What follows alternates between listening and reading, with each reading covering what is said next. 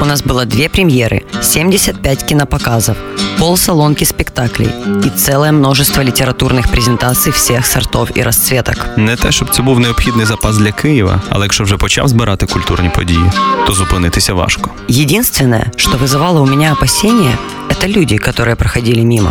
Але я знаю, що рано чи пізно ми затягнемо їх в обійми культури. Гонзо Ефір з Тетяною Кісельчук та Євгеном Стасіневичем кожну середу о другій годині дня і в подкастах на сайті OFR.FM. Old Fashioned Radio.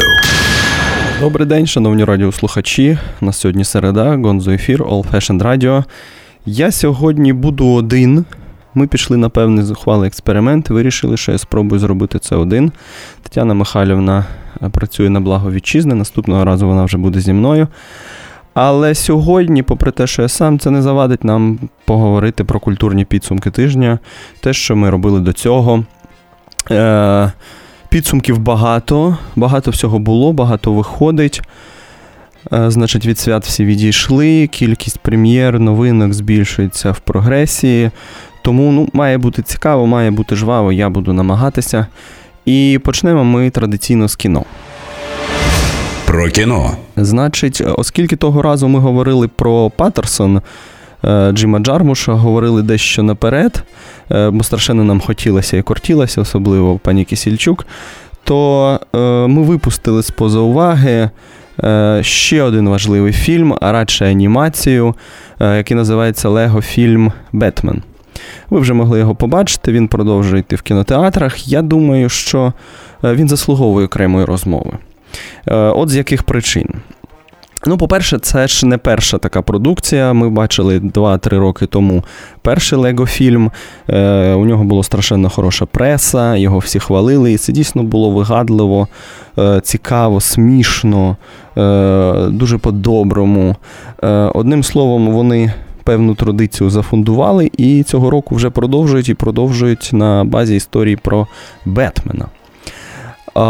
Що стосується цієї частини, це такий собі спін-офф, ніяких прямих е, значить, переключок між цими е, фільмами анімаційними немає. Тому можна спокійно йти дивитися. Про що це?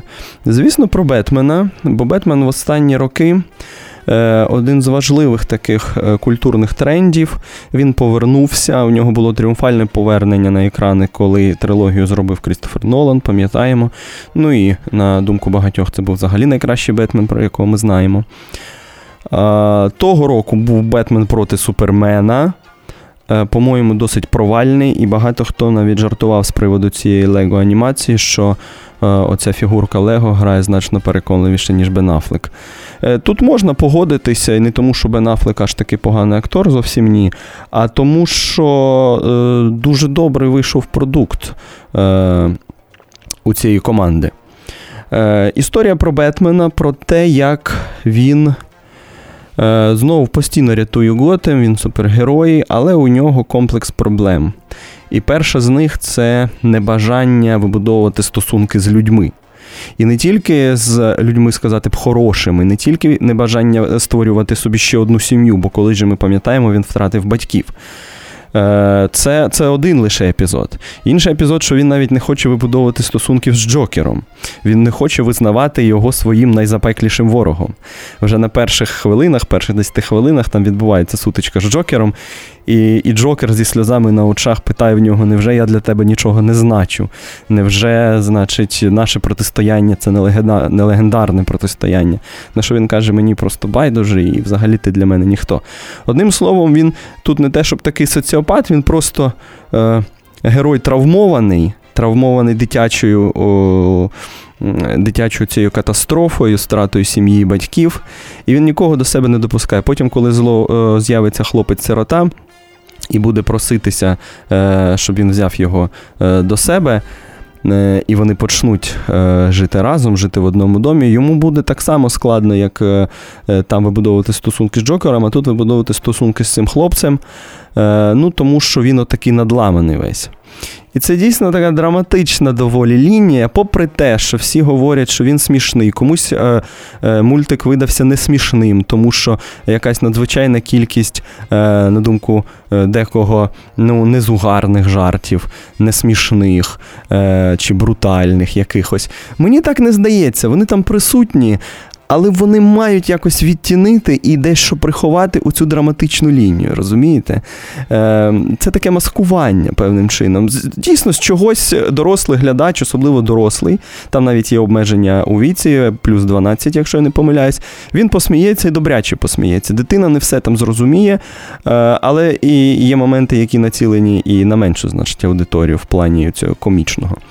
Е, але оці всі всі всі незугарні жарти, по-перше, їхня кількість якось зменшується під кінець. Е, а по-друге, вони дійсно е, така, такий інструмент маскування.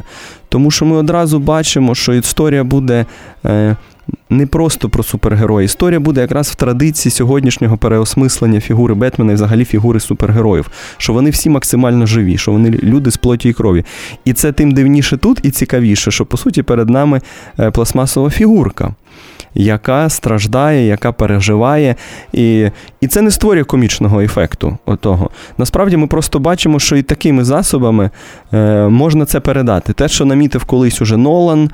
Е, про цю трагедію Бетмена, про про темного лицара, про цю його темний бік. Тут воно теж все є. Він, начебто, всіх рятує, нікого не рятуючи. І вже там е, десь в кульмінації ця фраза проскочить, що найголовніший ворог е, Бетмена це сам Бетмен. І це цікаво, це це, це жваво дуже, це це те, на що ми розраховували.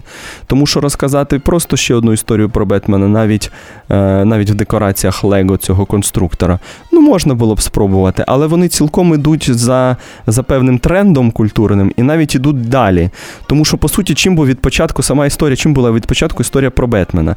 Була дуже маскультна історія. Та? Ці комікси, перші спроби екранізації. Він від початку герой масової культури культури. І тут таке відбувається, е, значить, максимальне наближення, що в формі мультиплікації, в формі лего-конструктора, чогось теж страшенно масового, що давно вже посіло місце в культурній масовій свідомості, розігрується ця історія. Та? І і, і здавалося, що має бути щось таке попкорнове, е, от дійсно таке, е, начебто на більш дорослу аудиторію заточену, заточено, смішне. Е, в чомусь вульгарне. Але ні, це все є в якійсь мірі незначній. Але дійсно вони показують, що нам навіть цими засобами, або навпаки, якраз цими засобами е, коли така велика міра умовності, коли перед нами навіть не намальовані просто герої анімаційні, а коли перед нами буквально фігурки е, пластикові, що все одно ця драма має місце, її можна розігрувати. Е, і вона тут розігрується. Е, там багато проникливих моментів, особливо під кінець. Звісно, там багато і такого трагікомічного, ці їхні любовно-ненависницькі стосунки з Джокером, з цим хлопцем, з його, пам'ятаєте, з його слугою. Е, в домі Альфредом. Е, це все є. Але оцей компонент певної сентиментальності, хорошої дуже сентиментальності. І саме тому я не думаю, що дітей треба е, відмежовувати до певного віку від цього мультику. Все одно там головний меседж цілком прийнятний, цілком, значить, на часі, що один то це добре, але бет-команда, яка витворюється під кінець, а ще краще бет-сім'я це, це речі іншого порядку. Е, оце насправді порятує готеми кожного з них. Е, і по суті, це певна апологія традиційних, навіть сказати б, консервативних цінностей. Та? Після ери героїв-одинаків, маргіналів, соціопатів, яких ми так рясно зараз бачимо в серіалах, фільмах, оцих хороших поганих героїв, Хаус, Декстер. Е, згадуєте, чи безкінечно можна продовжувати. Тут намагаються переакцентувати Бетмена в той спосіб, що і Бетмену загалом то потрібна сім'я, потрібне оточення потрібне те середовище, в якому він діє. Йому навіть Джокер потрібен. Тому що без Джокера йому якось не так, немає оцього нерва протистояння в Готемі. Е, По-моєму, це дуже добре. І те, що. Е, вони виходять врешті на ці традиційні цінності е, в такому, здавалося б, маскультному продукті, в продукті, націленому і заточеному на розважання, це по-своєму дуже симптоматично. І і тому і діти, і дорослі, по-моєму, всі мають іти дивитися цей фільм, цю анімацію, отримувати насолоду, тим паче для дорослих, для тих, хто слідкував за всією оцією е, серією е, продукції про Бетмена. Там буде багато цікавого, тому що вони грають, е, вони грають з. Е, з пам'яттю жанровою. Він постійно там з'являються епізоди, які е, по суті стилізовані під попередні частини. Там вгадується Бетмен Нолана, коли він стоїть, дивиться вниз. Згадується Бетмен Тіма Бартона, звісно. Е, до того ж, він багато рефлексує про сам жанр. Він на початку вже говорить: от зараз темний екран, темний екран на початку це найстрашніше, це найпохмуріше. Потім він починає роздумувати про логотипи різних кінокомпаній. Е, е, звісно ж, в самому е, мультику є важлива така лінія, ну, дещо бічна, але тим не менше про протистояння Бетмена і Супермена якраз ото, що ми згадували про Бетмена е, і і Афлека, нещодавний фільм. Е, Він навіть з ним зустрічається викрадає в нього там один артефакт, побачите, який. Е, Там теж це є. Тобто вони свідомі в одному всесвіті існує багато супергероїв. Плюс там концентрація тих цих антигероїв. Там Бейн, жінка-кішка.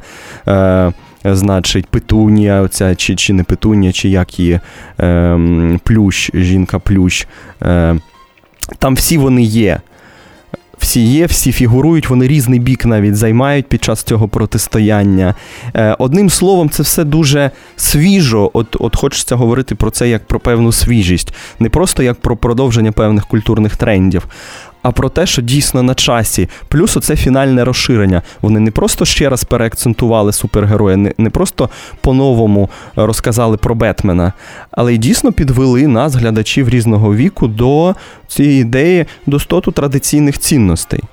Е, По-моєму, це важливо. І окрім того, що це просто все прекрасно зроблено. Так? Е, Хай е, з іншого, це це тим цікавіше, що ми вже великою мірою розпещені комп'ютерною анімацією. Ми вже стільки всього бачили. Ми бачили Шрек, ми бачили Рататуя, ми бачили Воллі. А тут, начебто, конструктор, який оживає, це здається кроком назад. І всі ж думали, ну що робити після того, як анімація досягла такого високого рівня, якого вона досягла в останні роки. Той 3, скажімо, та. А от що можна робити? Можна буцімто грати на спрощення. Але ж ні, коли ми це дивимося, це не менш нас захоплює тому що е, вся весь світ конструктора Лего він дає можливість гратися із самою картинкою, з візуальною стороною, е, зовсім по-іншому.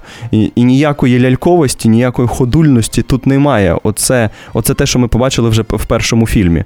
Тому е, я усіляко раджу вам подивитися Лего фільм Бетмен. Він ще триває, подумати про це. Е, поміркувати, коли, куди ми далі йдемо в плані цієї переакцентації супергероїв, та й просто добре провести час. Зараз ми маємо перерватися на музичну паузу і повернемось. Old Fashioned Radio. True jazz, true experience. Old Fashioned Radio.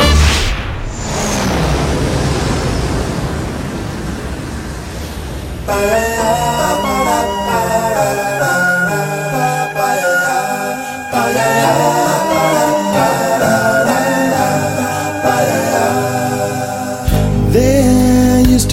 graying tower alone on the sea. You became the light on the dark side of me. Love remains a drug that's high and not the pill. But did you know that when it snows, my eyes become a large and the light that you shine can't be seen?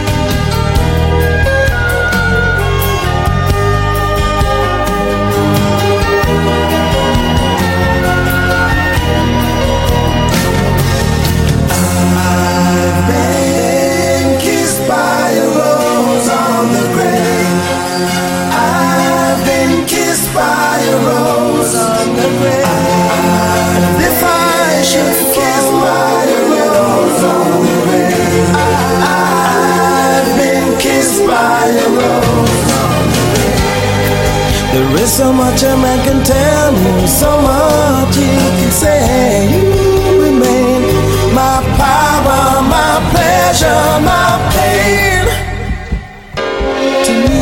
Like a grown addiction that I can't deny. Now, won't you tell me is that healthy, baby? But did you know that when it snows, my eyes become a large and the light that you shine can't be seen?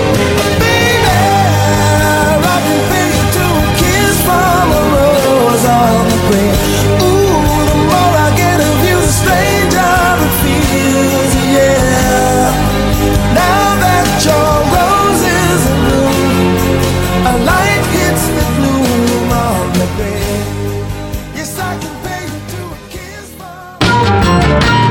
Гонзо Ефір. Вітаю, друзі! Це знову Гонзо Ефір, Old Fashion Radio. Я Євгеній Стасіневич. Сьогодні один, але нічого страшного, не переживайте. Е, у нас так само підсумки тижня. Ми поговорили про Лего фільм Бетмен. По-моєму, прекрасну картину, прекрасну роботу. Е, і тепер хочеться сказати щось і про серіали. Ми традиційно якось намагаємося збалансовувати по- великий метр е, чимось серіальним. Дивіться, яка штука. Е, На початку року, не так давно, Netflix за своєю традицією виклав перший повний сезон нового свого продукту, нового серіалу Lemony Snicket 33 нещастя. Без сумніву, ми знаємо цю історію. Хтось знає книжки, написані Деніелем Хендлером е, наприкінці 90-х, на початку нульових. Ця велика досить серія е, пригод. Хтось знає фільм 2004 року з Джимом Керрі, де вже намагалися адаптувати, і, по-моєму, теж е, дуже добре у них вийшло. Не безпроблемно, але атмосферно дуже. Там же був навіть оператор Еммануель Любецький, пам'ятаєте? Е, І, значить, але е, на, е, на розчарування багатьох і фанатів, і просто тих, кому сподобався той фільм четвертого року, вони його не продовжили. Вони екранізували якусь дуже незначну частину цих книжок. Е, Дуже незначну. Е, І всі ж чекали, де ця історія вистрелить в майбутньому. І от в Netflix взявся за це. Ну, Netflix це одразу певна гарантія якості. Тому, хоч не хоч, звертаєш на це увагу. Я подивився цей серіал. Е, Що я маю про нього сказати? У мене дуже неоднозначне враження. Е, Звісно, ті, хто бачить фільм, розуміє більш-менш про що мова. Є троє дітей, у них помирають батьки, відбувається е, пожежа в будинку, вони стають сиротами і їх віддають під опіку графа Олафа, їхнього якогось дуже далекого родича, троюрідного дядька чи щось таке. Граф Олаф, звісно, злодій, яких світ не бачив, він підступний. Е, Він хоче заволодіти їхнім спадком, а у них залишився величезний спадок, який вони отримують тільки коли найменша з них, а вона ще немовлятко, сонечко, коли вона е, доросте до повноліття. А двоє інших дітей це хлопець і дівчинка, вони такі підлітки, скажімо. І вони живуть в цьому похмурому будинку а-ля Дікенс, живуть з графом Олафом і відбувають найрізноманітніші пригоди, жахливі, страшні, в чомусь смішні. Е, І це такий світ, знаєте, вже з того фільму з Джимом Керрі було зрозуміло.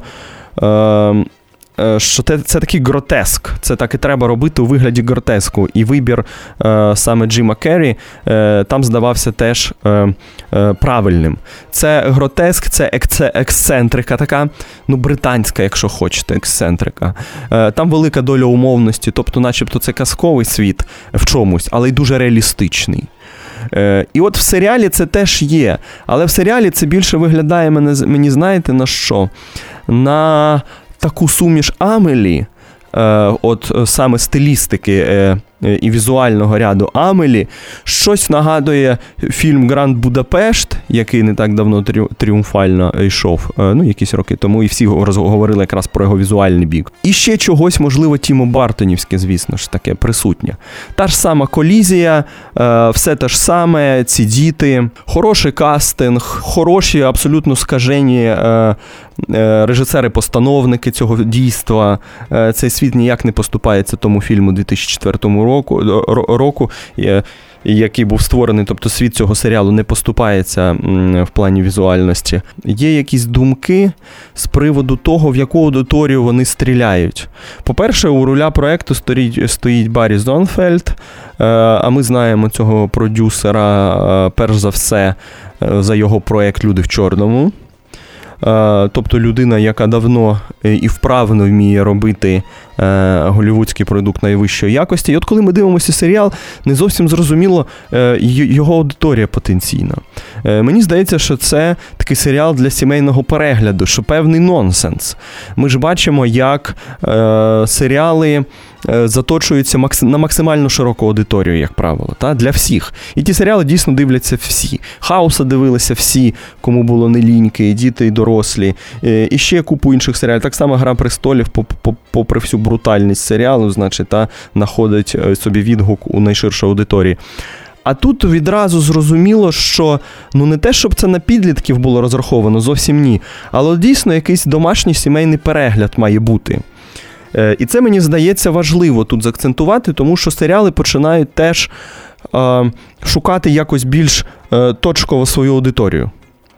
Е, от, от, от дійсно ведуться пошуки на звуження. Тому що, звісно, що чоловіки за 30, скажімо, чи навіть за 40, ну цей серіал не те, що їм не піде, він може піти. Він зроблений майстерно все одно. Але проблематика цього серіалу, сам формат. Е, Сиріти, грав Олаф, значить, оце такий ті- тімбертонівський задник, такі декорації, химерня, фантасмагорійні. Оце певним чином може насторожити, здивувати, може когось відштовхнути. Е, І дійсно хочеться порадити подивитися його з дітьми. Е, Без сумніву, його можна подивитися, може навіть варто подивитися. Е, Там екранізовано. Це перший сезон, там 8 серій, вже буде другий, третій сказано по 10 серій. Вони хочуть всі книжки екранізувати. В межах двох серій екранізується одна книжка, тому там можна порахувати, як це все буде виглядати врешті. Е, Кінець сезону абсолютно інтригуючий, нічого нам не розказали, ніяких, ніякі вузлики не зав'язалися, все на другий сезон, а може й на третій. Тобто інтрига є. Е, Є хороша. Е, є хороша історія від початку. Є цей Лемоні Снікет, власне, детектив, який тут входить прямо в кадр і розповідає нам історію. Тобто у нього за спиною продовжує йти дія, а він говорить до нас і розповідає, що це, якщо ви подумали, що тут буде щось хороше, то ви сильно помиляєтесь. Він постійно нагнітає саспенса. І це хороший прийом, не новий, але хороший. Е, Звісно, це в найкращих традиціях ті книжки були написані е, підлітковою е, авантюрної літератури е, кінця століття 20-го. Там хороше перше джерело, е, хороша команда працює над цим проєктом. Просто дійсно назвати його видатним якось не виходить. Е, Але ж ми любимо не лише видатні серіали, ми любимо різні серіали, е, особливо ті, які пропонують нам щось знову ж таки свіже. От ми говорили про Бетмена і свіжу інтерпретацію. І тут так само. Так, ми бачили фільм четвертого року. Так, цей світ дуже його нагадує. Але є тут і щось інше. Є ота атмосфера, е, є щось готичне, попри те, що грав Олаф тут більш комічний і нічого від такого нутряного жаху у нього тут не залишається. Але тим не менше, е, динаміка, внутрішня, е, внутрішній нерв тут є. Я би радий вам з ним ознайомитися, подумати про це явище, продумати про те, що серіали починають спеціалізуватися. Так зрозуміло, що давно вже є комедії, трилери, детективи і таке інше. Але оце спроба зіграти на якусь точно окреслену аудиторію. е, Це цікаво, по-моєму. Я думаю, серіали теж підуть туди. І оце одна з перших таких ластівок цього, цього року. Е, Ось так, по-моєму, виглядає новий продукт від Netflix, а ми переходимо до е, новин мистецтва, скажімо. Про мистецтво. Буквально нещодавно е, оголосили кого? Оголосили шевченківських лауреатів. І чому ми про це говоримо? Бо якби ми робили цю передачу рік тому, ми б не згадали про це. Адже премія давно була, е, е, значить, дискредитована. Е, Вона була смішна, з неї можна було хіба сміятися, та й то скільки ж можна. Е, За цим ніхто не слідкував, вона була корумпована, це було очевидно, давали своїм, там була якась черга, значить, е, в спілці письменників, я думаю, у них навіть офіційна така була десь черга, кому треба давати це. Е, Періодично хтось е, проскокував, е, такий проскакував з більш-менш відомих, скажімо, Кось Москалець. Або Галина Пагутяк там в 2000-х роках, Е, такі, які не викликали, не викликали е, великих застережень фігури. Але загалом багато-багато трешу, просто кров з очей. Ми не знаємо, навіть я вам можу сказати, як людина, яка читає більш-менш регулярно і слідкує за українською літературою вже ну, з десяток років. Я більшості з цих номінантів, а часто там списки було в 30 імен. Я їх просто не чув, не чув ніколи цих людей. Е, їхні книжки. А по-друге, просто не можна було десь піти в книгарню в якусь е, нашу, та е, в київську столичну книгарню і побачити ці е, романи, які були заявлені. Тобто такий міжусобойчик, е, кумівство, корупція, все зрозуміло. Ну, навіть не хочеться називати це корупцією аж такою, хоча дійсно і, і, і якісь договорняки там мали місце. Е, але просто це було настільки несмачно, настільки провінційно, настільки, значить. м, по динозаврячому, бо динозаври один одному там щось давали. Е, За цим навіть не хотілося слідкувати, щоб не сува- не псувати собі настрій, апетит і все таке інше. А цього року е, було е, реформовано. е, Був, був ребрендінг певний Шевченківської премії, ми про це знаємо, ми слідкували, і було оновлено склад журі. Та, ми знаємо, що до Щербак Юрій став головою журі комітету е, Шевченківського, а туди війшли е, такі відомі поважні люди, як Ростислав Семків, Сергій Жадан, Елеонора Соловей. Юрій Макаров. Інша штука, що, наприклад, е, чому я так більше на літературі заточуюсь, тому що це моя специфіка. Е, Інша справа, що ця номінація була зрощена література і журналістика. Я сподіваюся, в наступних роках це якось розведуть, бо вже якось ну, навдивовижу химерно це виходить. Але менше з тим всі чекали, що е, ну, буде щось свіже, знов свіже. У нас таке свіже сьогодні ключове слово ефіру. І, і коли ми побачили короткі списки, де був, скажімо, Андрій Содомора, е, за якого багато хто вболював, це наш перекладач античник, який перекладав від Овідія Горація і далі далі. Тобто така людина брила. Е, е, Там був, е, значить, е, Іван Малкович. Який, врешті, переміг, зараз ми про це скажемо. Та? І навіть уже ці імена, е, хоча були, звісно, не тільки вони, вони давали надію, що премія таки якось е, відсвіжиться. Та? Був Василь Портяк, скажімо ще. Е, Портніков Андрій як журналіст номінувався. Е, і, значить, ми, принаймні, певне таке гуманітарне коло, е, пов'язане з літературою, все ж таки думали, хто Содомора, Малкович, Содомора, Малкович. Переміг Малкович. В цьому є певна логіка, бо, можливо, після засилля лауреатів. Е, Дуже серйозного, поважного віку вирішили дати комусь, хоч більш-менш такому молодшому середньому віку. Та? І це Малкович, а з іншого боку, що він не стільки, е, не тільки і не стільки письменник, особливо останні роки, скільки, звісно ж, успішний видавець, директор видавництва Баба Галамага, е, видавництво, яке, зробило колись революцію на книжковому видавничому ринку українському, вийшло в світ. Зараз продовжує тримати страшенно високу планку. Ми знаємо всі ці книжки від Снігової королеви до поетичної серії, цієї УПА, українська поетична е, антологія. І, і далі, далі, далі. Звісно, були нещодавно його книжки поезії, але я думаю, що його як поета знає не, не аж таке велика кількість людей. Як дитячого поета, можливо, як дорослого, ні. Він е, стартував там десь наприкінці 80-х, 90-ті. Він такий міцний 80-ник насправді, в суті своїй. Е, такий модерніст, але модерніст тихий. Модерніст тихий. Е, е, не сказати б, що герметичний, бо от Ігор Римарук, глиба, 80-ник глиба, да, одне з найкращих, що трапилося в нашій поезії 80-х, 90-х років і просто в другій половині ХХ століття. То їх важко порівнювати. Але Малкович свою нішу зайняв, його знали, е, помічали, шанували і продовжують це робити. От він і отримав премію. Всі радіють, тому що дійсно ми не просто знаємо лауреата, а він ще й без сумніву достойний. Е, до того ж, він дійсно поєднує оці іпостасі видавця і поета, поета дитячого, поета дорослого. Тому, е, начебто так, начебто перемога, все добре. Та інша справа, що не дали Содоморі, хоча може за вклад в культуру. А Шевченківська премія давно, як і Нобелівська, оперує радше вкладом е, таким е, всежиттєвим, ніж тим, що написано в останні роки так, е, чи те, що конкретно номінується, ми ж завжди розуміємо, що йдеться про все зроблене цією людиною, більш-менш.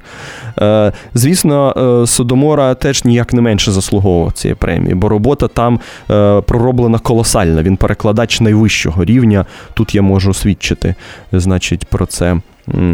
Сподіваюсь, більш-менш об'єктивно. Але дай Бог е, йому здоров'я. Ми сподіваємося, що е, він таки колись отримує Шевченківську премію. Просто тепер інша колізія. Після цих років оцього болота, оцієї стагнації постійної премії, вже така купа людей назбиралась, які, яким не дали за цей час, а мали б дати і були приводи. Що що робити далі? Давати отим, кому не дали, але достойникам, та, скажімо, з 90-х 2000-х, і якось вшановувати їх. Або ж дійсно дивитися лише на останні роки, на доробок останніх років. Оцю колізію ще їм треба буде розв'язувати, плюс треба буде думати про розмежування е, літератури і журналістики. Що стосується інших номінацій, е, ну, музичне мистецтво там перемогла Богдана Фроляк, там мені важко щось казати. Візуальне мистецтво Микола Малишко. І, А от номінація кіно, там Степан Коваль, е, Моя країна, Україна, анімаційний серіал. Е, це теж те, що було на слуху, те, що ми бачили. Е, ім'я відоме, по-моєму, воно теж великих нарікань не викликало. Одним словом, Шевченківська премія 2017 відбулася. Ребрендінг на лице, так би мовити. Іван Малкович, переможець, напевно, найвідоміший серед них. Всі радіють. Е, але роботи страшенно ще багато. Багато підводних каменів, багато там в механізмах, чого, по-моєму, що треба вдосконалювати. Е, е, треба не втрачати. Тобто рівень вже закладено. Довіра не те, щоб повернулася, але принаймні нам ну, надто довго ми її втрачали, щоб вона так швидко повернулася. Але те, що наша увага знов прикута до цієї премії, це вже, це вже добре. Ми будемо за нею слідкувати. Зараз ми маємо піти на невеличку е, музичну паузу, повернемося і будемо говорити вже про літературу. Old Fashioned Radio.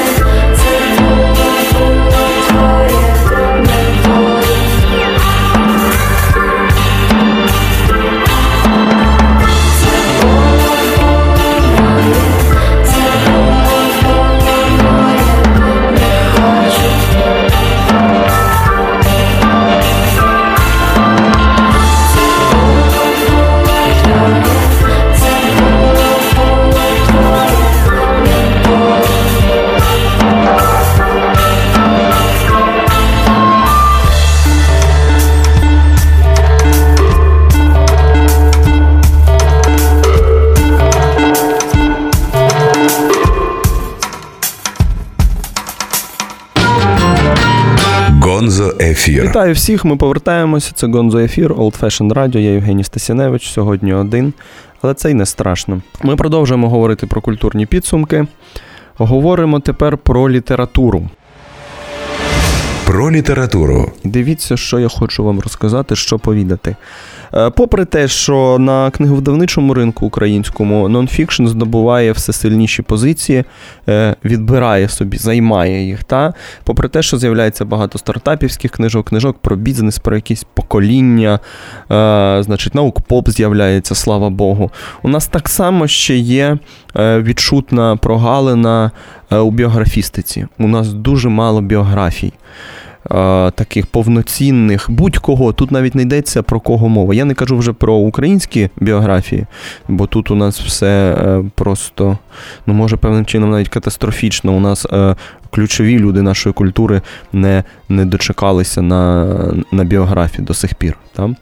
І, але щоб не впадати в плачі, е, хочеться сказати про певні позитивні зрушення. От, попри те, що мало, страшенно мало біографій, і я розраховую, що нонфікшн ще почне розбудовувати в Україні і оцю лінію, та е, окремі тексти, окремі книжки з'являються.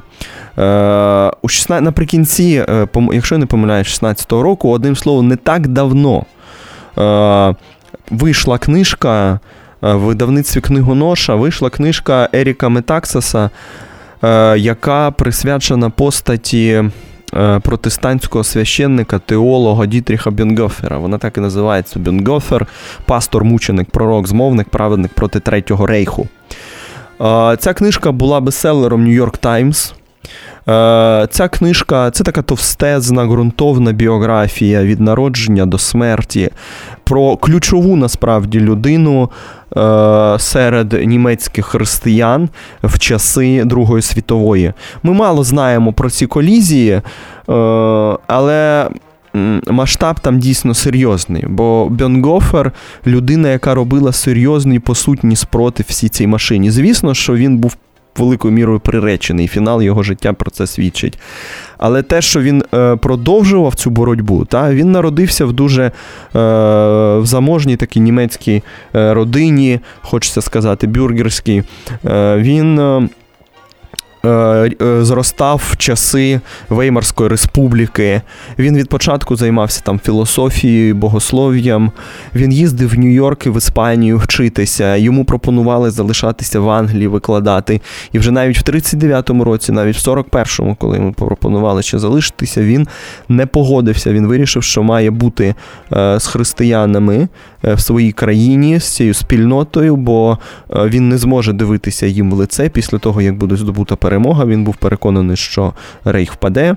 Е, Як тоді нам розбудовувати нову церкву, нову державу, якщо в найкритичніший момент я поїхав? Такі були його інтенції, адже він ще всередині 30-х заснував сповідуючу церкву, е, і вона була певним оплотом цього протистояння. Ми ж знаємо, що стосунки релігії і рейху, е, особливо католицизму і рейху, були е, вкрай драматичні для в, в, в, в вимірі своїх наслідків.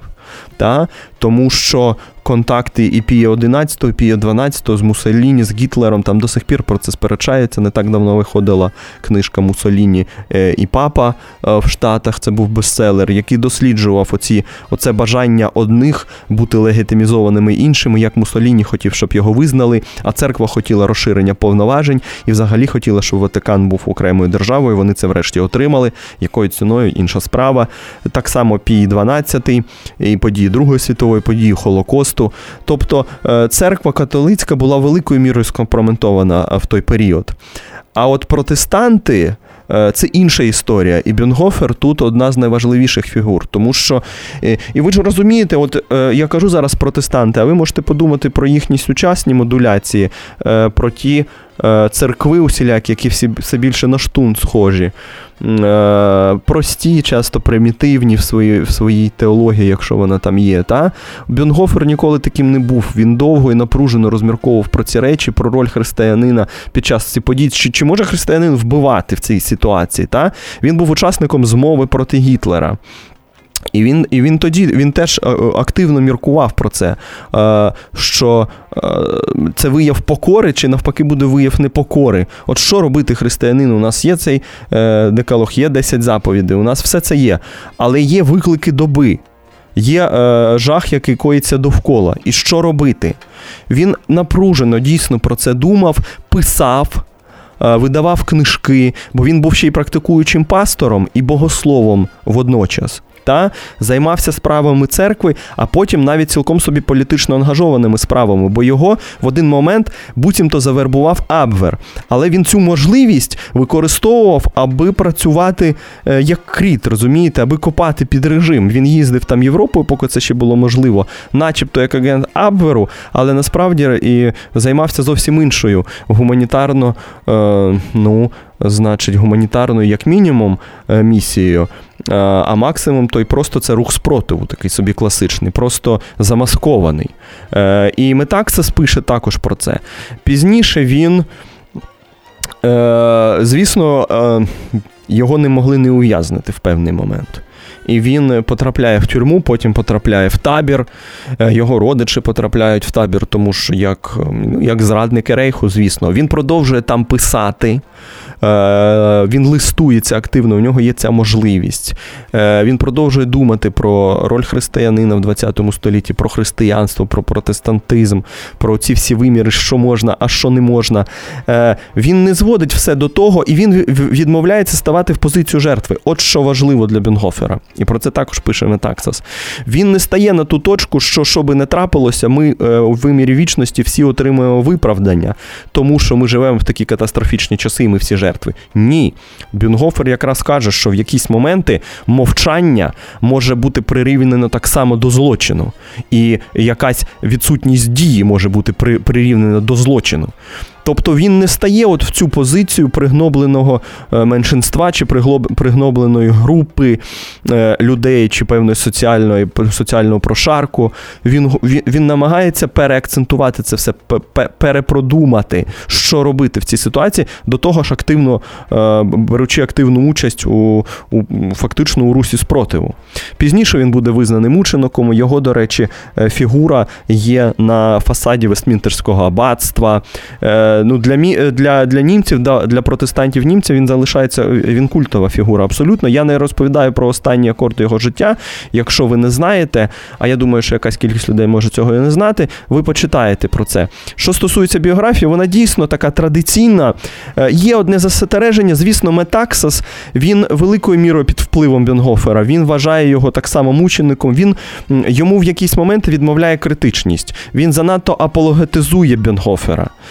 Е, і е, тому, можливо, занадто е, позитивною виглядає ця картинка. Хоча він все одно виводить там велику кількість протиріч, але він людина, так би мовити, зсередини, інсайдер. Та? Це треба пам'ятати, що він не людина з боку, а людина, от, яка виросла під впливом Бенгофера. Але це не зменшує ваги цієї книжки і для українського ринку, і взагалі. Я б радий вам на неї подивитися, почитати. Це і просто хороша біографістика, і Бюнгофер, взаправду, велика фігура для ХХ століття. Ми маємо завершувати, е, але наостанок я скажу декілька слів про музику. Про музику. Музика не так часто у нас е, якось так складається, що є великі е, великі нагоди, великі приводи музичні, щоб про щось поговорити. Але на тому тижні вони були.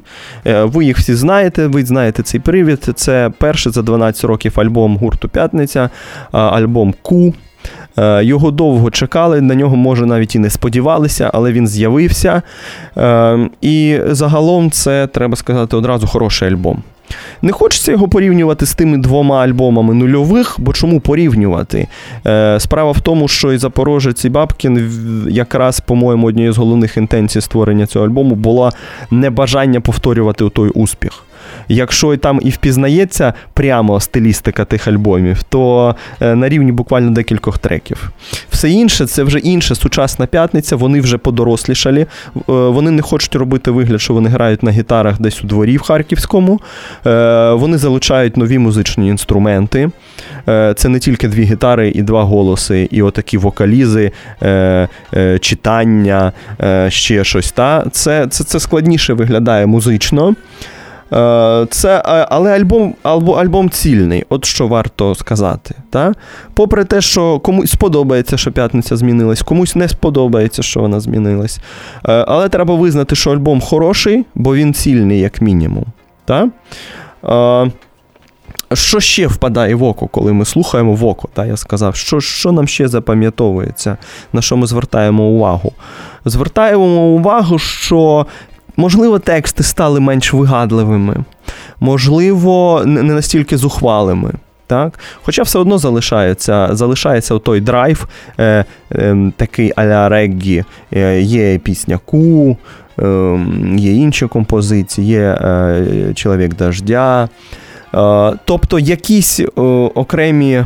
Окремі моменти нам нагадують ту п'ятницю, але ми розуміємо, що вони не стилізують себе під тих, вони е, йдуть далі. Оце важливо, це завжди викликає якось в мене внутрішню повагу, е, що люди, маючи такий феноменальний успіх, якийсь вірусний цілком на початку нульових, і знаючи рецепт того успіху, е, і без сумніву, напевно, е, будучи в змозі його повторити, відмовляються від цього. Та створюючи не настільки голосний альбом, е, в чомусь глибший, ліричніший, серйозніший, якщо хочете. Та Немає тут такого, е, такої розв'язаності, такої міри розв'язаності, яка була там. Вони йдуть далі. Альбом, врешті, е, вдається, його хочеться слухати і переслуховувати, щось відмічаючи про себе. Е, дійсно, там є речі, які можуть стати хітами, е, і може вже стають потроху. Може Мітя, е, може самольот, і чоловік дождя. Це те, що мені, наприклад, подобається. Та? Але це все одно от цікаво побачити, що люди після такого довгого ну, мовчання, але якого мовчання ми бачили ці кар'єри, Бабкін окремо, Запорожець окремо. Ми слідкували за цим. Ми ми, ми бачили всі ці і і перемоги, і і сумнівні художні рішення. значить. І і подивитися, як вони через 12 років знову збираються, випускають е, повноцінний альбом і намагаються бути іншими принципово. Ну, не те, щоб навіть от принципово іншими, просто такими, яким наразі видається можливим, актуальним, потрібним і доцільним. От вони такі, які вони є зараз. Е, е, це в будь-якому разі заслуговує на те, щоб з цим ознайомитися, цим е, це послухати. Але чого мені тут вам про це казати? Я думаю, що ми всі і так цей тиждень жили, слухаючи чи переслуховуючи цей альбом. Я думаю, багато з нас це так робили, бо ну все ж таки п'ятниця це певний культурний феномен нульових, і той рівень, на якому вони повертаються, підтверджують, той успіх не був випадковим. Абсолютно таким він не був. Е, Значить, поговорили ми про альбом П'ятниці Ку. Ми маємо вже геть-геть завершувати нашу програму. Е, Мені не знаю, як вам мені було сьогодні приємно самому. Я, звичайно, страшно сумую за Тетяною Михайлівною. Але я сподіваюся, що наступного разу вона добіжить. Ми вже навіть певним чином планували той ефір. Він має бути страшенно інтенсивний цікавий, бо багато чого буде протягом цього тижня: і кіно, і, і література, і навіть театр. Тому залишайтеся з нами, приходьте на наступний ефір. Е, Нікуди не йдіть. Old Fashion Radio, Гонзо ефір. Євгеній Стасіневич, спасибі на все добре. Old Fashioned Radio.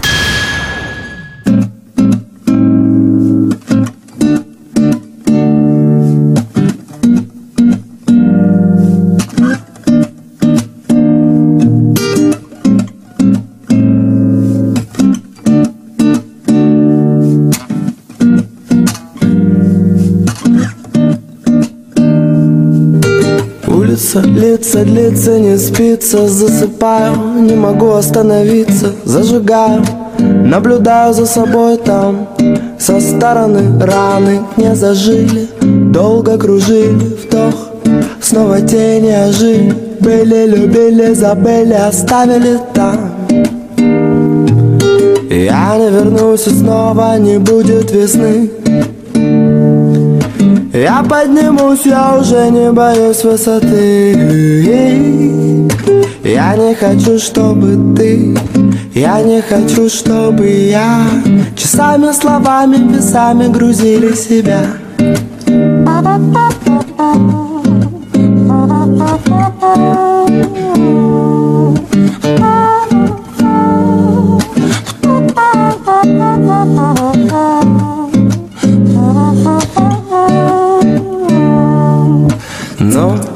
наступает на пятки Звуки играют в прятки Сладкие взятки.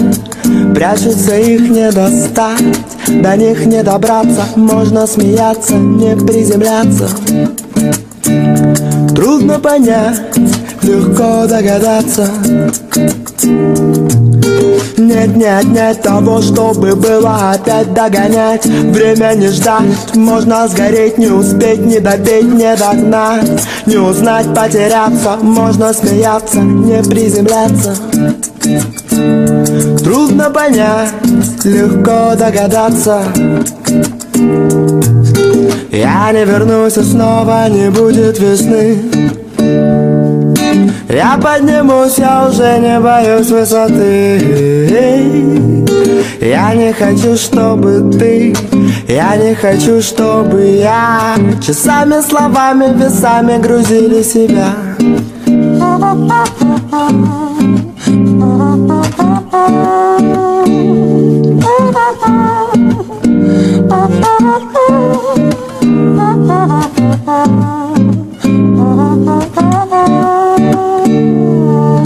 На ответы у меня есть вопросы, папиросы, расспросы. Спроси меня, где ты? Нигде я иду никуда. Да, горят провода, это правда. Сухая вода, бесконечная нота. Спроси меня, кто ты? Никто, но я здесь навсегда. Я же вернусь и снова наступит весна когда я проснусь, я знаю, тебе не до сна. Я так хочу, чтобы ты Я так хочу, чтобы я Дышали одной тишиной, не видели дня.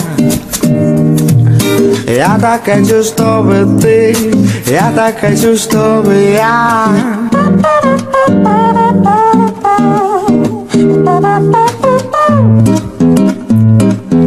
Дышали одной тишиной, не видели дня.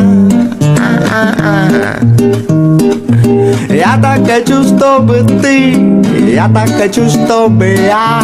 Дышали одной тишиной, не видели дня. Я же вернусь и снова наступит весна я же вернусь и снова наступит весна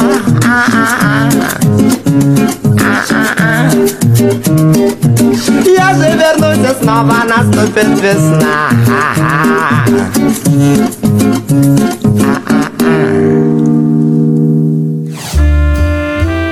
Old Fashioned Radio.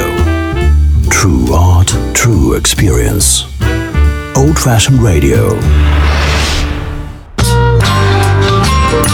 Гонзо Ефір з Тетяною Кісельчук та Євгеном Стасіневичем кожну середу о другій годині дня і в подкастах на сайті OFR.FM.